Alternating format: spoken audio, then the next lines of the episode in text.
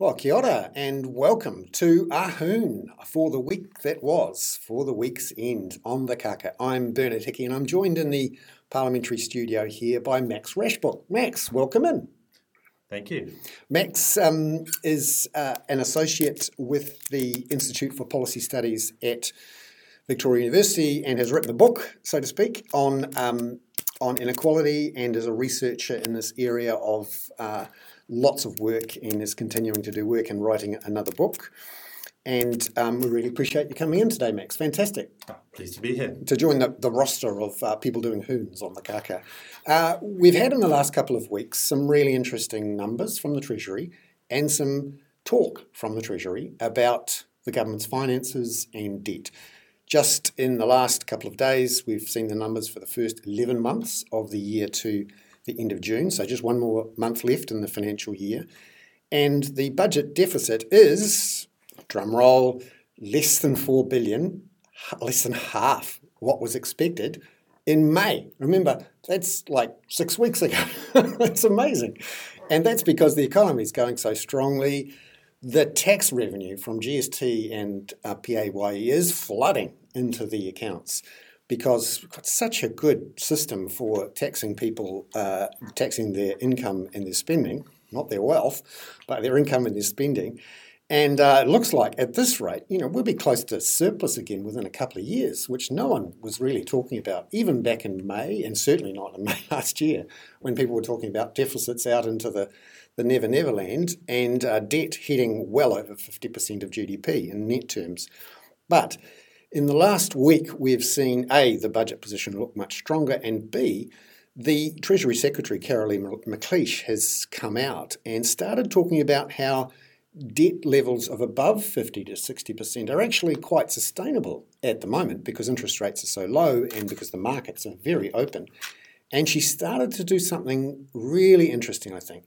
She started to pull the debate away uh, about debt and using the government's balance sheet away from uh, something you do in an emergency that you have to do and then you quickly get back into surplus to, hey, maybe we've got some long term problems here that we could use our balance sheet to try and solve. I mean, just looking at this budget picture and the debate around the budget, um, how do you think the government is um, preparing the ground or viewing the world and is, if it's changing?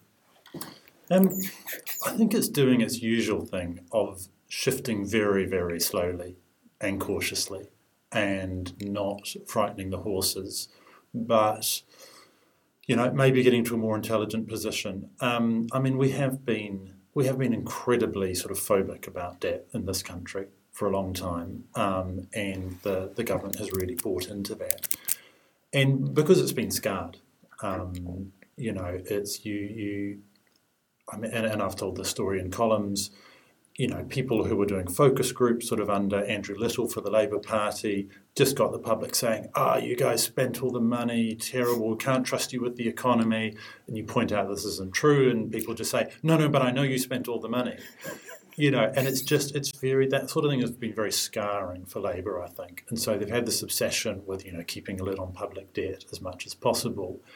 And it, it's got us into this very strange position where, you know, Labour and National have spent a long time fighting over, well, you know, would you get debt down to 47% of GDP or 45% of GDP, and would you achieve it by 27, 28 or 28, 29? I mean, stuff that is ridiculous in the bigger picture when, you know, you've got major world countries managing perfectly happy with debt at, you know, 80, 90, 100% of GDP. Um, so I think it's good to see that conversation starting to shift, you know, as Caralee McLiesh signalled, to a, to a conversation that's not about sort of the absolute amount of debt. You know, which a, a lot of, and a lot, because a lot of that discussion is quite pointless anyway. I mean, the argument is you need to get debt down so that you're sort of you know you can then increase it in a crisis right so you've got you know so you've got a bit of insurance but you don't get any meaningful insurance against a crisis having debt at, you know, 42% of GDP rather than 47% of GDP. I mean, these, these distinctions are meaningless. Particularly in a global financial markets where we have a massive surplus of savings, a glut of savings, where wealthy people who are now significantly wealthier particularly older people, they have very little appetite for risk. Their main focus is wealth preservation. Now, they're the ones who are holding onto the cash because they sold their bonds to a central bank in Europe or the United States. And they're looking around the world going, not let's invest in a risky startup and maybe lose it all. They're thinking, let's invest in another government bond somewhere. And so they're looking at places like New Zealand, um, where New Zealand has a relatively strong growing economy, a relatively young economy that is still growing, and uh, some remotely competent leadership uh, who appear to be um, sane and sane and, and um, reasonably humane. And that is, um, you know, that's a that's an opportunity, not a threat. Certainly at the moment. And also, um, you've got to remember that the Reserve Bank is still buying government bonds at a rate of $200 million a week. And the government actually has $40 billion in cash in its settlement account. And so it's, it's quite strange to hear ministers make announcements like they have in the last month or so. Um, they cancelled the big roads out at Mill, Mill Road in South Auckland, the ones in Tauranga. Uh, there have been various uh, moves to cut back on spending, delay spending. For, for example, our defence spending package, we're buying lots of frigates and planes. There's talk that that multi-billion dollar plan could be delayed out because, in theory, you know, times are tough. It's COVID. Well, actually, uh, in a way, because times are tough, it's really easy to, to raise money in bond markets at very low interest rates. Our 10-year government bond yield at 1.7 percent. And I think what's happening here is you're right, there is this incremental shift in the language around using debt and using the balance sheet towards something I think next year or 2023 when the ground is being prepared by Grant Robertson to say, hey, things are different to when they were in 1989 when we set up the Public Finance Act, which for those people um, who maybe not uh, have, have read all of Hansard for the last hundred years, uh, fair enough too, uh, aren't aware that the Public Finance Act is really the, the spine of how the government operates. What it says is when you're running government, you have to be responsible the finances. Fair enough. That's a bit like apple pie is nice.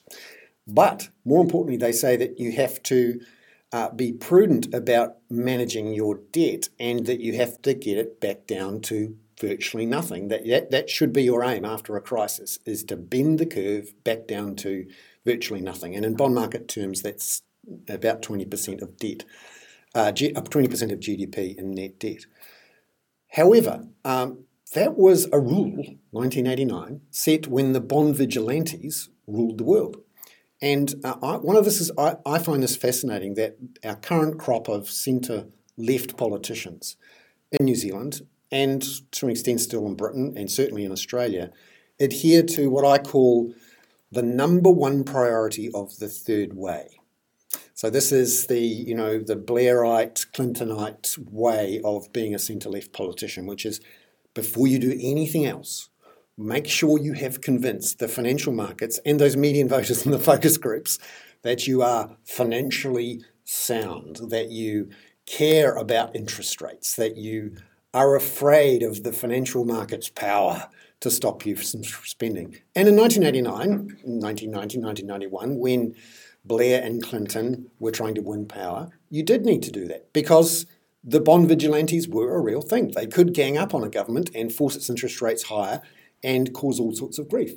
And back in the late 80s, um, New Zealand was in a position where its government was borrowing in foreign currencies with floating interest rates. Now, that means when you've got a fixed currency, fixed currency exchange rate, if there's some shock, let's say there's some export shock in New Zealand, foot and mouth, or, or whatever it is, and New Zealand's currency falls and your interest rates rise, which we saw quite a lot during the 70s and 80s, then suddenly the cost of servicing your debt explodes. Because not only do you have a higher interest rate to pay, but in New Zealand dollar terms, you have to pay a lot more to service the interest on that. And that's why the 1989 Public Finance Act is so paranoid about getting the debt down, getting it under control, because it's an explosive thing that could go off in our face at any moment. But what the Public Finance Act doesn't realise, or, or, I mean, it was done before this change, so fair enough, it should be reformed properly, not like the little tweak that it got a couple of years ago, which says you know what? The bond vigilantes are dead. the people who are in the bond markets now are desperate for some bonds to buy. And they'll pay incredibly low interest rates to the point where a couple of weeks ago, you'll appreciate this, um, Max, the Greek government was able to issue five year bonds with a negative interest rate. and, um, you know, Europe is particularly um, keen on negative interest rates and has a particular problem with uh, a savings glut because of its aging population, all those Germans being extremely careful. And what it means is that in a a post savings glut world, the Public Finance Act doesn't have that same incentive or there isn't that same need to be so afraid because remember now New Zealand issues government bonds in New Zealand dollar terms with a fixed interest rate. So for those who don't understand the bond markets, when you, you release a when you borrow money with a fixed interest security, what you essentially say is here's this bit of paper, I will pay you an interest rate of 2.5% every year on this $1 million bond. And um, currently, I see that the interest rates in the markets are 2.9%. What that means means is I'm going to borrow instead of borrowing a million dollars from you, I'm going to borrow nine hundred and thirty-two thousand dollars from you, and that gap effectively makes up for the difference between the coupon, the fixed interest rate that I'm uh, paying you from the bond, and what the current interest rate is. What it essentially does is it transfers the risk of interest rate movements from the borrower, the government, to the lender, the pension fund. And if that pension fund is overseas, because it's a New Zealand dollar fixed interest security, they're taking an exchange rate risk as well. So the risk of this thing blowing up in our faces is much lower than it was in 1989. Or in 1991, when I understand Ruth Richardson and Graham Scott flew to New York to beg Standard & Poor's not to cut our credit rating by two notches and um, promised to, to do very serious things to get the budget back into surplus, and then we had the mother of all budgets and those benefit cuts, which have changed New Zealand fundamentally. So um, it would be good to see the debate around debt and the debt track and the Public Finance Act acknowledge that the world has changed somewhat. Um, because it, it, really does matter. Tell us, I mean, for example, yesterday, uh, Thursday, 1st of July, we got a $20 a week benefit increase. And I'm, I'm interested, and I've done some uh, reporting this week on how different parts of New Zealand have done out of COVID. And just because you watch very closely the um, the welfare system and how it performs and what people are paid, tell us um, your perception of how people who are on benefits or on low precarious incomes have done through COVID versus you know, others who may have owned a property and may have a more stable long term job. Well, it's an, it's an interesting question, and actually, just just to uh, revert briefly your comments about the bond markets reminded me there was a quote, and I forget his name, from one of Bill Clinton's advisors. Oh, yes. Who said, you know, if if I get reincarnated, I'd like to come back as the bond markets. Yes, James Ca- James Carville, the raging Carville. Cajun. Yeah. Yes, yes, yes, So I could just go around intimidating everyone. um, and as you say, you know, things have changed hugely on that front. And but another way that things have changed hugely, of course, is you talk about the 1991 mother of all budgets. You know, big cuts to benefits um, you know, 20% roughly speaking across a whole, whole range of benefits. Well, you know, and the government quite rightly made a big play in the last budget of saying, well, we've unwound those. You know, we have now undone that damage in in sort of in percentage terms. You know, benefits are now higher than they were before Ruth Richardson cut them. Is that really in, adjusted for wage inflation or just for CPI inflation? Just for CPI inflation, uh, yeah. So the issue they have but I, th- I think it's, for me, I'm, a, I'm very much a glass half empty, sorry, glass half full person. I think that's good. Yeah, the problem is that wages have increased so much mm. in that time that they certainly have not restored benefits to their relationship with the average wage that they had in 1991. Um, and if those people on benefits had been over the age of 65, they, there would have been a, a, a, lot of protest about that adjustment process being CPI based rather than wage based because our pensions are indexed to wages, not yes. inflation. And luckily now the um, the benefits are indexed yes. to wages finally, but we haven't had that catch up from 1991 no, to 2021. No. So there's a lot of catch up to be done. Some of that you can do through increased working for families payments, and that's the next cab off the rank um, because, yeah, and again, glass half full thing, the government made a big play of saying, hey, well, we've done what the Welfare Expert Advisory Group wanted us to do. we've raised benefits about as much as they said. And it is worth remembering, I mean, the, the core, you know, job seeker support, thanks to all the changes that the government has made, not just the most recent ones, is about it's something like $90 higher than it was when they came to power. Now, that is not nothing. Um, so they've done that. But what the Welfare Expert Advisory Group also said is you need to also raise working for families payments very significantly because you've got some families who are $350 a week short of what they need to be out of poverty. But the government has said, well, okay, we are going to review working for families. And actually, increasing those payments is much easier politically than increasing benefits. So it's credible. Because they're hard-working families. That's right. And doesn't everyone love hard-working families? Which is code for, yeah. yeah, although, although, I mean, again, it's quite clever packaging because the reality of working for families, and people forget this, is actually a good chunk of it goes to beneficiaries. You know, because it's not all limited. The in-work tax credit is obviously only for working families, but the family tax credit, which is a lot of money, does go to beneficiary families as well. So it's actually quite a clever way to increase incomes for beneficiary families while looking like that's not what you're doing. And there is a review underway right now of working for families. Yeah. And, yeah. and you'd have to expect that in next year's budget or in the 2023 budget, there will be a significant new burst of spending through that. Um, through those tax credit systems, and in theory, accommodation supplement, which, which is due for a top up as well. Yeah, they've wrapped that into the Working for Families um, review. Although, I mean, good luck to them because accommodation supplement is a nightmare. Oh, uh, for which there are no obvious fixes, unfortunately. Well, this is interesting. So now we're getting into the area of housing and housing costs, which. Um, uh, I know you're a, a, glass half full guy, but I'm the glass half empty guy. and uh, I did a little analysis this week, given the latest figures from CoreLogic on the housing market to the end of June. And also, you know, with the July 1 benefit increases, um, it's worth doing a, you know, a year on from COVID. How is the economy shaping up and how is how how have people done during COVID? And on the face of it, you know, our economy has done stonkingly well compared to what we were expecting uh, back in um, March, April, May of last year. Unemployment, 4.7%. That is astonishing in what anyone would describe as the biggest economic shock we and the, the whole world has had since the Second World War. Uh, you know, we're looking at um, spending growth quite robust and um, employment growth to the point now where we actually have more people employed now than we did before COVID hit, which is just amazing, really. And uh, our, our full GDP is not quite back to where it was pre COVID, but we certainly will get there by the end of June. And, you know, to the point now where people are saying the economy is going so strong and there are so many labour shortages and capacity issues in the economy that the Reserve Bank should look to start putting up interest rates as soon as November. Oh my goodness. You know, just six months ago, we were talking about no rate hikes until 2024. And currently, the formal Reserve Bank forecast is that it won't have to put up interest rates till midway through next year. Mind you, those forecasts are looking a bit out of date now, four or five weeks old. And since then, we've had very good GDP numbers, very good uh, consumer spending numbers. And of course, the housing market is still going gangbusters despite what the government has done. And so I looked at it and thought, right, okay, how have we done since COVID?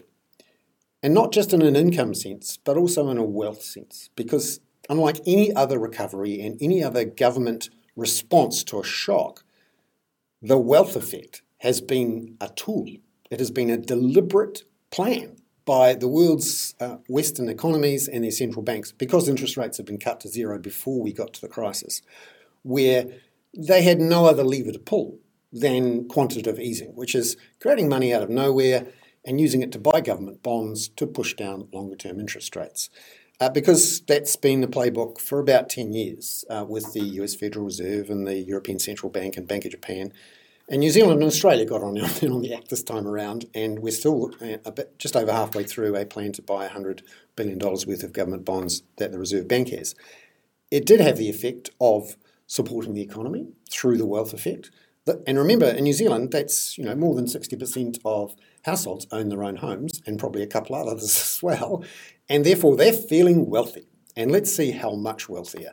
Well, we got some numbers from CoreLogic this week showing that the overall housing market uh, has risen uh, by uh, 22% to $1.5 trillion. So overall, the, the, the wealth tied up in the housing market has risen by much more than $300 billion. Now, to be fair, there's been some people who have taken on some extra debt there to buy a few other houses and maybe buy some new houses. But when you look at the actual effect on property owners and people who own shares in New Zealand, net, they are better off to the tune of $308 billion since the beginning of COVID, and in large part because of um, actions taken by governments around the world, but also here. And most of it here, because that's what's happened to the housing market.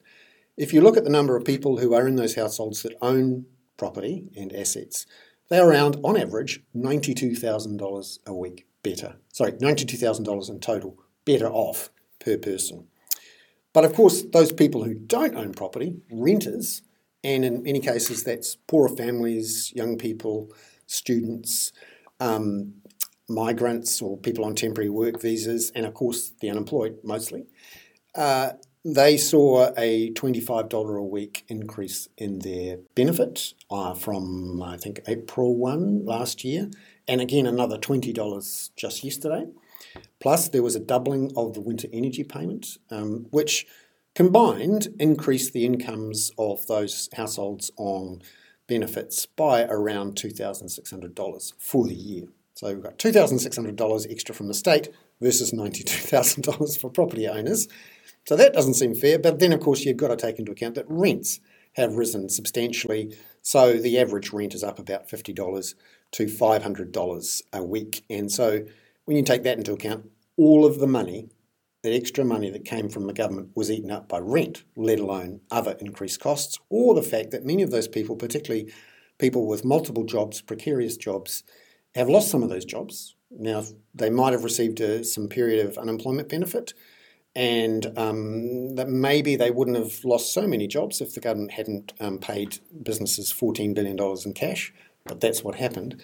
And now we're at a point where those who own assets and small businesses and large businesses are effectively at least $300 billion better off. Their bank accounts are up by $20 billion in cash stuck in bank accounts by people who own assets, including about $10 billion extra in uh, business accounts, which you'd have to say a good 10 billion of that is from the wage subsidy, which hasn't been repaid, and that'll be an, another interesting topic. One of the interesting little factoids that came out this week was an attempt by a wealthy uh, individual to sue MSD for not chasing up the money that hasn't been paid back. And there are, you know, we're learning every day about companies that haven't paid back money, including out of Queenstown, where the um, uh, the company that runs the gondola to the top. Uh, they haven't paid back and made a profit of $70 million this year. Uh, Briscoes, there was a big um, kerfuffle and they did pay it back, but there are others. Fulton Hogan hasn't paid it all back, and the likes of Harvey Norman. Uh, go, Harvey Norman, and pay that money back. They haven't paid it back. They didn't do it in Australia either. So, you know, it has been a real K shaped recovery. Some people have done very well out of this, and they did very well because of government actions. They were already rich, and now they're stonkingly richer. Whereas in New Zealand, because there weren't the same large cash payouts to people that we saw in America and Australia, those people on lower incomes, those without property, have not had a great COVID. Um, now, it could have been a lot worse, but it hasn't been great. And I think, I wonder if there will be a time when there's a bit of a reckoning where people go, you know what, it's not fair that a government has made rich people much richer and they didn't help me much. So I'm wondering, in the sort of political economy sense, whether there will be a fallout for that, whether there will be a reckoning. Yeah, interesting question. I mean, on a slightly more um, sort of you know policy wonk thing, I mean, I, I do think there will have to be a reckoning in the sense of actually evaluating what happened. And one of my worries is that we won't do that evaluation because you know the health response to COVID is getting raked over. There are multiple inquiries. Will there be a proper review of the economic performance of our choices, which and the choices that we made, as you point out, were very different to those made overseas.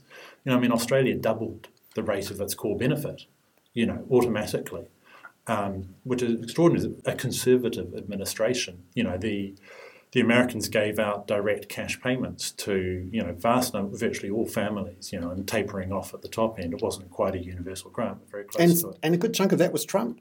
Yeah, we shouldn't forget that. And and also um, when you look at the immediate impacts of those cash injections from the government to everyone, in particular to those people on low incomes, the expectation is that it will halve child poverty. Yeah, yeah, yeah, huge. Yeah, absolutely. Um, mind you, we're also, I mean, the government is on mostly speaking on track to halve child poverty in New Zealand as well over 10 years. I mean, it's been beavering away at that and actually you know, it's it's already had some. I mean, pre-COVID, we'll have to see what the post-COVID numbers are like. But pre-COVID, you know, they'd listed. Well, it depends what measure you use 15, 20, 30,000 kids out of poverty. Those are real achievements. And it's, it's very hard to reduce child poverty rates. I mean, there are very few policy initiatives, Working for Families is one of the few, that has ever reduced you know, child poverty substantially. Um, so I think, you know, and their projections are that the increases in the budget will lift, you know, another 30, 40,000 kids out of poverty.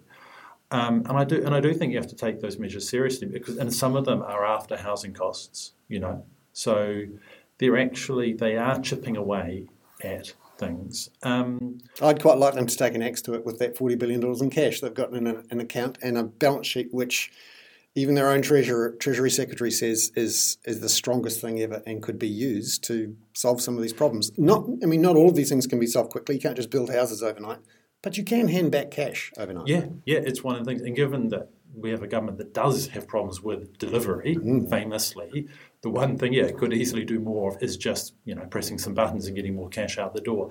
I mean, there's no real world constraints on that action. It's purely political. Mm. You know, they're just going very carefully they're trying to warm up middle New Zealand to the idea of spending. Every time they do it, and it seems to work a bit, they think, okay, maybe we can do a bit more. Um, but yeah, but they're not really willing to go there boldly on it. Will there be a reckoning on how they've handled the crisis? Well, I mean, I think, you know, because the health response was so good, they will get away with an awful lot of things, is the reality. I'm also a little bit more, it's so complicated, right? Because, you know, the, the same policies that have pumped up house prices, you know, as you've indicated, have helped keep people in jobs. You know, and that's huge in terms of reducing inequality. And I think the Reserve Bank is right to say, well, you look at all the international studies that have been done about these kinds of responses, it's actually pretty unclear as to whether they worsen inequality overall. I mean, they definitely pump up wealth inequality. Yeah. But what about what about the inequality that is you know, done away with by keeping people in jobs when otherwise they would have been flung, you know, on. And, and we know about the long term scarring of becoming unemployed is always huge, and it's particularly bad in New Zealand. Mm. You know, the work that Motu have done on that. You know, five years later, after becoming unemployed, people's incomes are still, you know, in the region of a fifth lower than they were before they lost their job. Really mm. long term scarring. The, the benefits of being able to keep those people in their jobs are really significant. I'm not saying they make everything all right. I basically agree with a lot of your analysis. We should have done a lot more with fiscal policy, with spending, with putting cash in people's hands. I just think the response we had is a bit more understandable, maybe, than is, than is, than is being argued, because people are rightly furious about what's happened in the housing market. But I would also say on that, you know, the, the $300 billion that homeowners are better off how much of that is down to looser monetary policy? How much of that would have happened anyway because we have a crazy housing market that's constrained by supply? Yeah, uh, and you could argue what else could the Reserve Bank have done? And it threw everything at it, and it worked. Uh, um, so, you know, and 60% of the population is certainly a much wider way to apply a wealth effect than, say, in America, where the wealth effect mostly came through, at least initially, the stock market, which is closer to 10% of the population who benefit most from that. Although it's interesting they're now seeing a big rise in the housing market too. Yeah, well, I mean, in New Zealand, I think the, the analysis that David Parker got his officials to do showed that the wealthiest 1% of New Zealanders own 70% of shares. You know, yeah. that's direct ownership. That's mm. not taking into account KiwiSaver and things. So yes, so those effects are hugely concentrated. It also gets really complicated. I mean, you, are absolutely right about rents rising, but when you're trying to think about how people have done through COVID, well, I mean, a lot of New Zealand's poorest people are in housing New Zealand houses. You know, there's 70,000 houses, so they're housing what 150,000, 200,000 people. Those people haven't seen their rents go up, you know, vastly. I mean, they're on income-related rents, so they're rents don't rise any more than their, their incomes do. So they will have been spared a lot of those effects you're talking about. And so actually to see how that all washes out, we'll, we'll actually have to see, you know, what the figures that we get next year tell us about how that's all played out. Yeah, I, I think there will be a reckoning, but it'll take a couple of years. and it'll happen around the world. And uh, I hope it's not um, too ugly. Speaking of things that can be done in the longer term, the other news that came out this week um, for uh, policy wonks in the political economy, like you and me, is uh, the government came out with its first exposure draft of the Resource Management Act repeal and replace process. So, this is the first time we get actual bits of paper with clauses, and people can start to put their glasses on and have a really good look at what does this mean when they say this and this word what does that mean? What would a high court judge think of that word? You know? And uh, it's good to see david parker who i have to say is one of those powerhouses in the cabinet who thinks big and tries to achieve big things and knows how the machinery of government works and how the law, law changes matter. And uh, this would be a big law change if it goes through because they're replacing the Resource Management Act with three new acts. It's a three for, three for one special. And you get, firstly, a uh, Natural and Built Environments Act. That's the first one that we've seen the exposure draft for. Secondly, you get a Strategic Planning Act. And then, thirdly, and it doesn't look like this will go through in the current term, is a Climate Change Adaptation Act. And the idea is that there would be a national policy framework uh, I'm sorry, national planning f- framework, which we'd all look at and look at the spatial plans all together and go, okay, in between Hamilton and Tauranga, we need to use a much bigger railway system that works better with these roads and would work together to create these new suburbs. Or we decide for climate change purposes that we're going to have all of our uh, housing concentration in this place around this train station or, or, whatever it is. So you get a much more integrated planning approach. And uh, the idea is, of course, that uh, you move away from 67 uh, consenting authorities to, you know, some, something like 10 or 11. They've talked about 14 new um, uh, councils, um, sorry, 14 new district plans instead of the larger, much larger number that we have now. And um, certainly it's the start of the process, uh, and it's good to see. The other big news we got this week was much more detail on the Three Waters reforms from Nanaia Mahuta. This is again consolidating down 67 water authorities into four, including having Auckland look after Auckland North, all of Auckland North, and then basically having um, two authorities on either side of the North Island, and the one uh, that governs Wellington also jumping across the Cook Strait and doing the top of the South Island in fact, it looks like there's one particular uh, area in the top of the South Island which is in two authorities, which, oh, who was thinking that when they drew the line on the map? But anyway, and then the rest of it's the South Island. So it all seems to, you know, 67 water authorities, that seems like a waste of um, bureaucracy and head offices.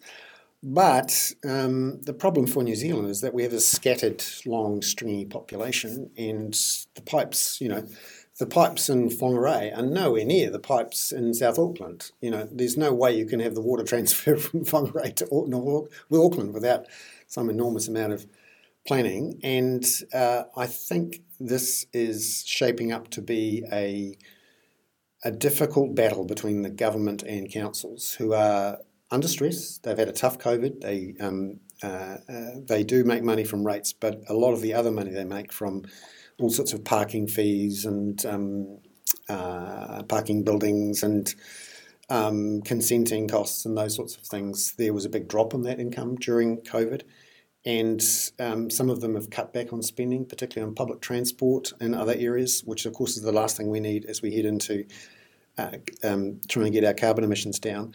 And uh, I, I, just wonder wh- whether the government now has DHB reform RMA reform, Three Waters reform, local government reform. Uh, I'm just trying to think. There's another big, another big one around. Polytechnics. Polytechnics. That's that's right. And today we've seen an announcement from David Parker that he's going to throw in a quick review to fisheries fisheries employment, uh, and you know whether we're using too many uh, cheap migrant workers. Um, uh, Dos. Uh, so so I, I just wonder whether the government's I mean, they've it's unusual. They, this is the first government post MMP to have a majority in Parliament, and in theory is all powerful. So I just wonder if they've bitten off more than they can chew, and they're about to get a blowback from somewhere. Well, I, I certainly think. I mean, they there's been a big shift just in the last year or so, I suppose, since they've been re-elected towards really big picture reform, but it's machinery of government reform. And that stuff is difficult and complicated and it chews up all your time and energy. And there's pretty good evidence internationally that after a major public sector restructure, it takes staff about three years to recover their previous levels of productivity. Wow. So this this is going to be very disruptive, and I am sceptical that it's necessary um, across the board. I mean, I don't think it will be that difficult for them politically. I mean, there's not that much fuss about DHBs going. They've managed to wear any fuss from amalgamating all of New Zealand's politics basically into one giant beast. Local councils aren't greatly loved in New Zealand. I don't think they're widely perceived as not being hugely competent. I think.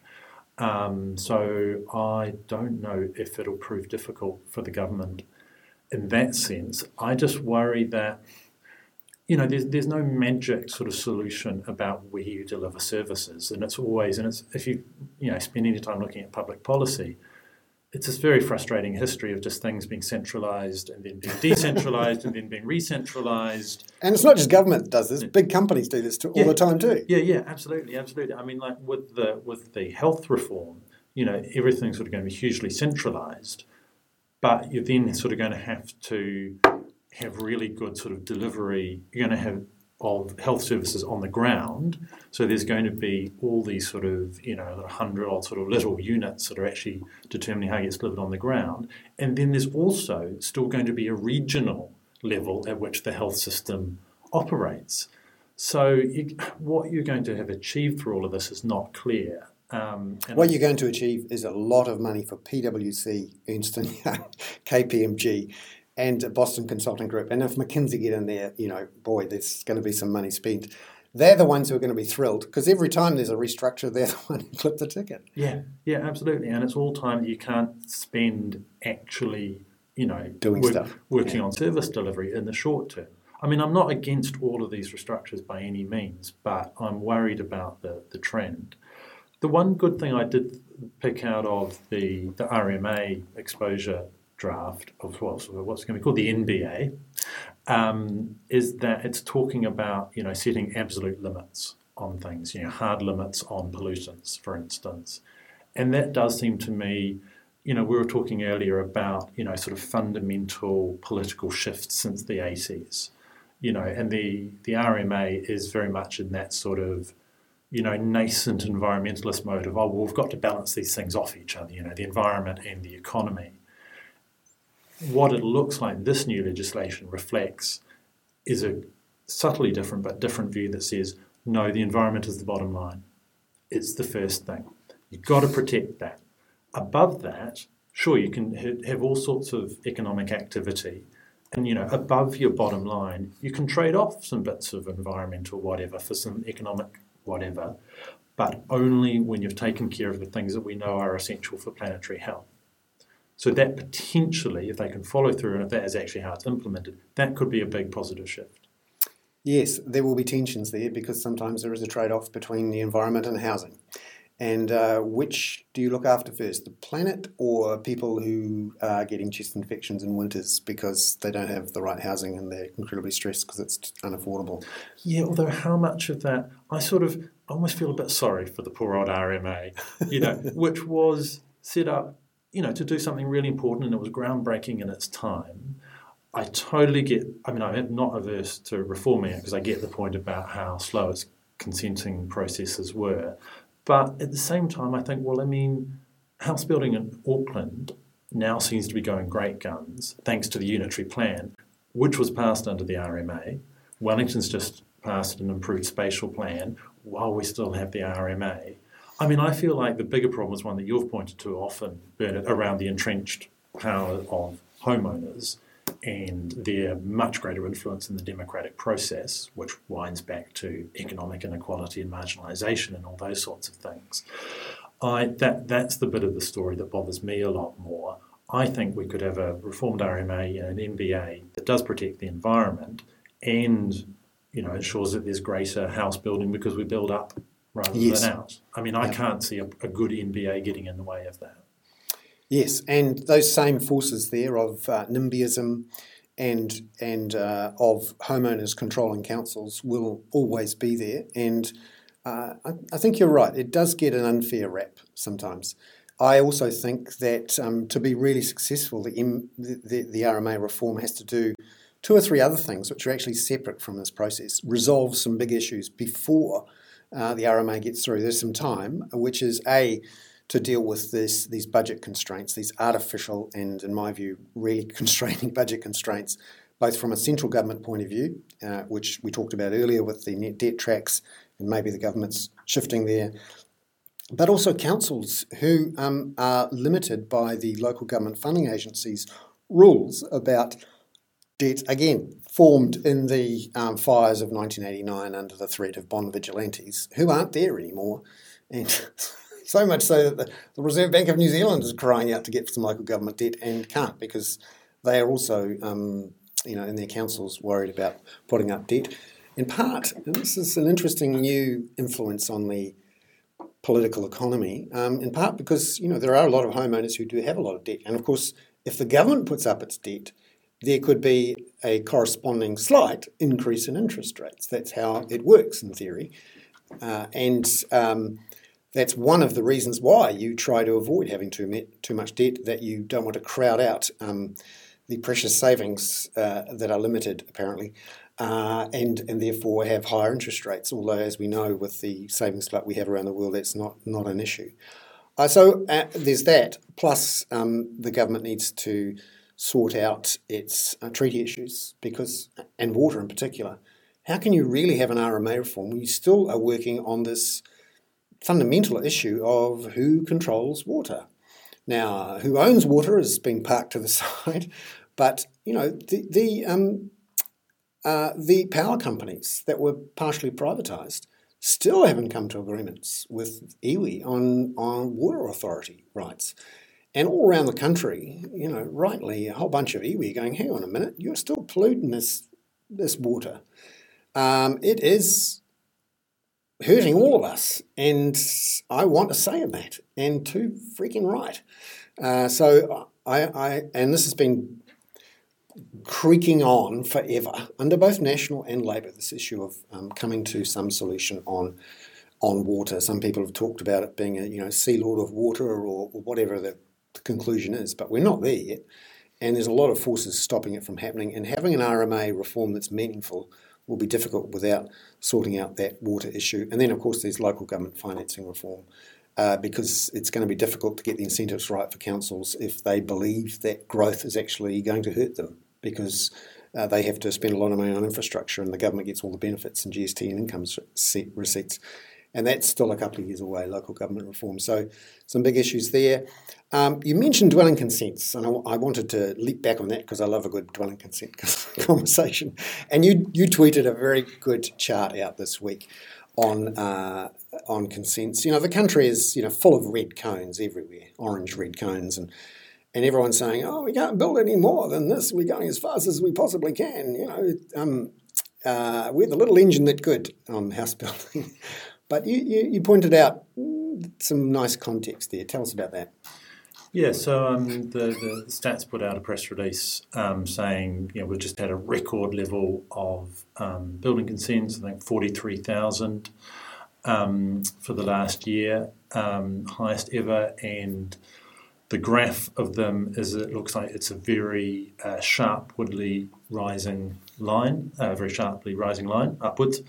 Um, which, you know, um, to be fair to the previous government, that starts in about 2011. You know, it starts rising pretty rapidly from that point, and that's continued under this government, is maybe accelerating a little bit.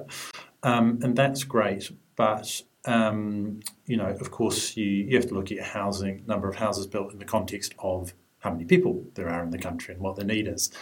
And so when you do the housing consents on a sort of per 1,000 people basis, it still looks reasonably good. Like it's you know it's it's getting to be the highest point it has been in 40 years, but we're still way off the the peak in the early 70s in terms of how many houses we built per head of population. And through the late 40s, 50s, and 60s, we had a significantly higher plateau of house building consents per thousand population.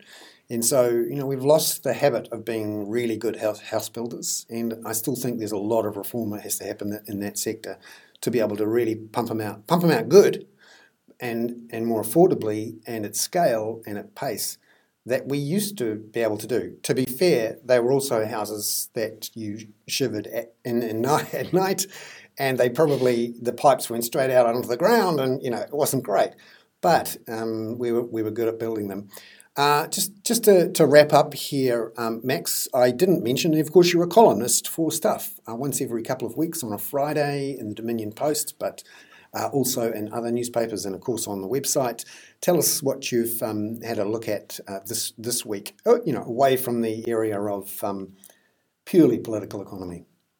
Yeah, so this week, um, like a number of other people, I stuck my oar in on the proposed hate speech um, reforms. And um, my take on that is I'm broadly supportive of, of the intent because, you know, I do think that hate speech creates real harm. Um, it creates an atmosphere in which some people feel unsafe. They feel like they are second class citizens in the public sphere. They don't feel like they have all the rights and protections um, and liberties that other people do, and that's profoundly wrong and that's very corrosive. Um, so I think do, you do have to take hate speech seriously, and we already have laws about it. So this isn't actually about bringing in anything new. It's about just about adjusting the balance between free expression and cracking down on hate speech. I think the intent is right, but um, it's not news to anyone who's been following the news that the government hasn't done a very good job of explaining it.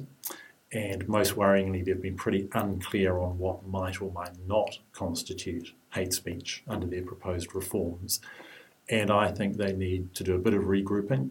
Um, they need to think harder about the proposals. They need to be really clearer about what they're covering, and they need to be honest about what's going on. I mean, these these aren't just proposals to stop the incitement of, you know, direct violence against people, as I think the Prime Minister tried to imply in some of her media interviews. It is aimed at that wider sort of creation of an atmosphere of hate.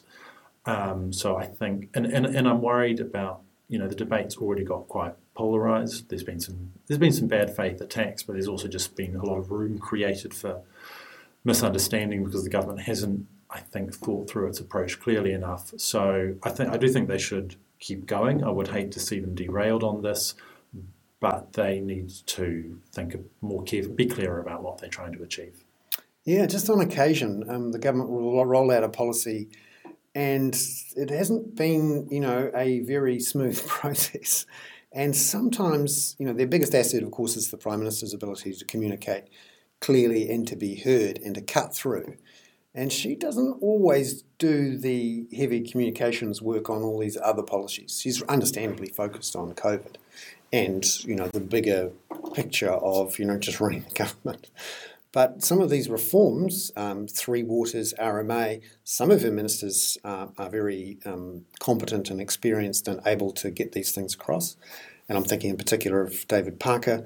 And Nanaia Mahuta has done a pretty good job in local government and in foreign affairs at getting things across in a nuanced way.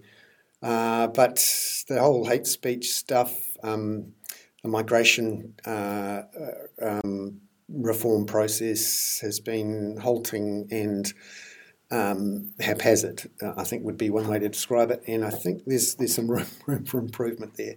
Um, and that was the first time I used the word COVID in almost an hour of discussion about the economy. That's some sort of record. And just before we leave, um, it looks like uh, Scott Morrison has done a Singapore, and in the last day or so has started talking about opening up Australia um, and not trying to completely suppress COVID, i.e., learning to live with it, which is fine if you're 90% vaccinated, but you know they're like 8% vaccinated. And he has seemed to be talking about, you know, once we get to this threshold of 15%, you know, then we can have a few more people in. Meanwhile, he's talked about halving the number of entrants into Australia. They were already significantly lower than us per head of population. And uh, it's not clear yet from, and we're recording this on Friday afternoon, we haven't heard back from the Prime Minister on what she thinks of this. Because in theory, how can we have a, a real bubble with Australia when Australia is not adopting the same suppression strategy that we are? Uh, or are we going to change our suppression strategy? Now, you know, the facts change all the time. Vaccination levels, you know, if we get to 90%, then, you know, maybe we do move to a more open approach. And I thought that we were going to essentially be moving in lockstep with the Australians. And once they were vaccinated, then we can both open up. Uh, but this changes the equation a bit, and I shall see how it goes. Hey Max, it's been fantastic to have you in here. I really appreciate your um, your time and uh, insight and expertise. I've been talking with Max Rashbrooke, who is a senior associate at the Institute for Governance and Policy Studies at Victoria University, an independent commentator, a staff columnist, a regular commentator on the political economy, uh, welfare reform and inequality. It's been fantastic to have you in the studio, and we, we look forward to having you back again in a month or so's time as one of the group of people um, who do a hoon with me uh, about the week's events and uh, look around the world at what we think is interesting, basically geek out on the political economy. It's great fun. And uh, really appreciate you coming in, and uh, I hope you all have a great weekend. I am Bernard Hickey. That was the week that was for the weekend, Ahoon on the Kaka with Max Rashbrooke.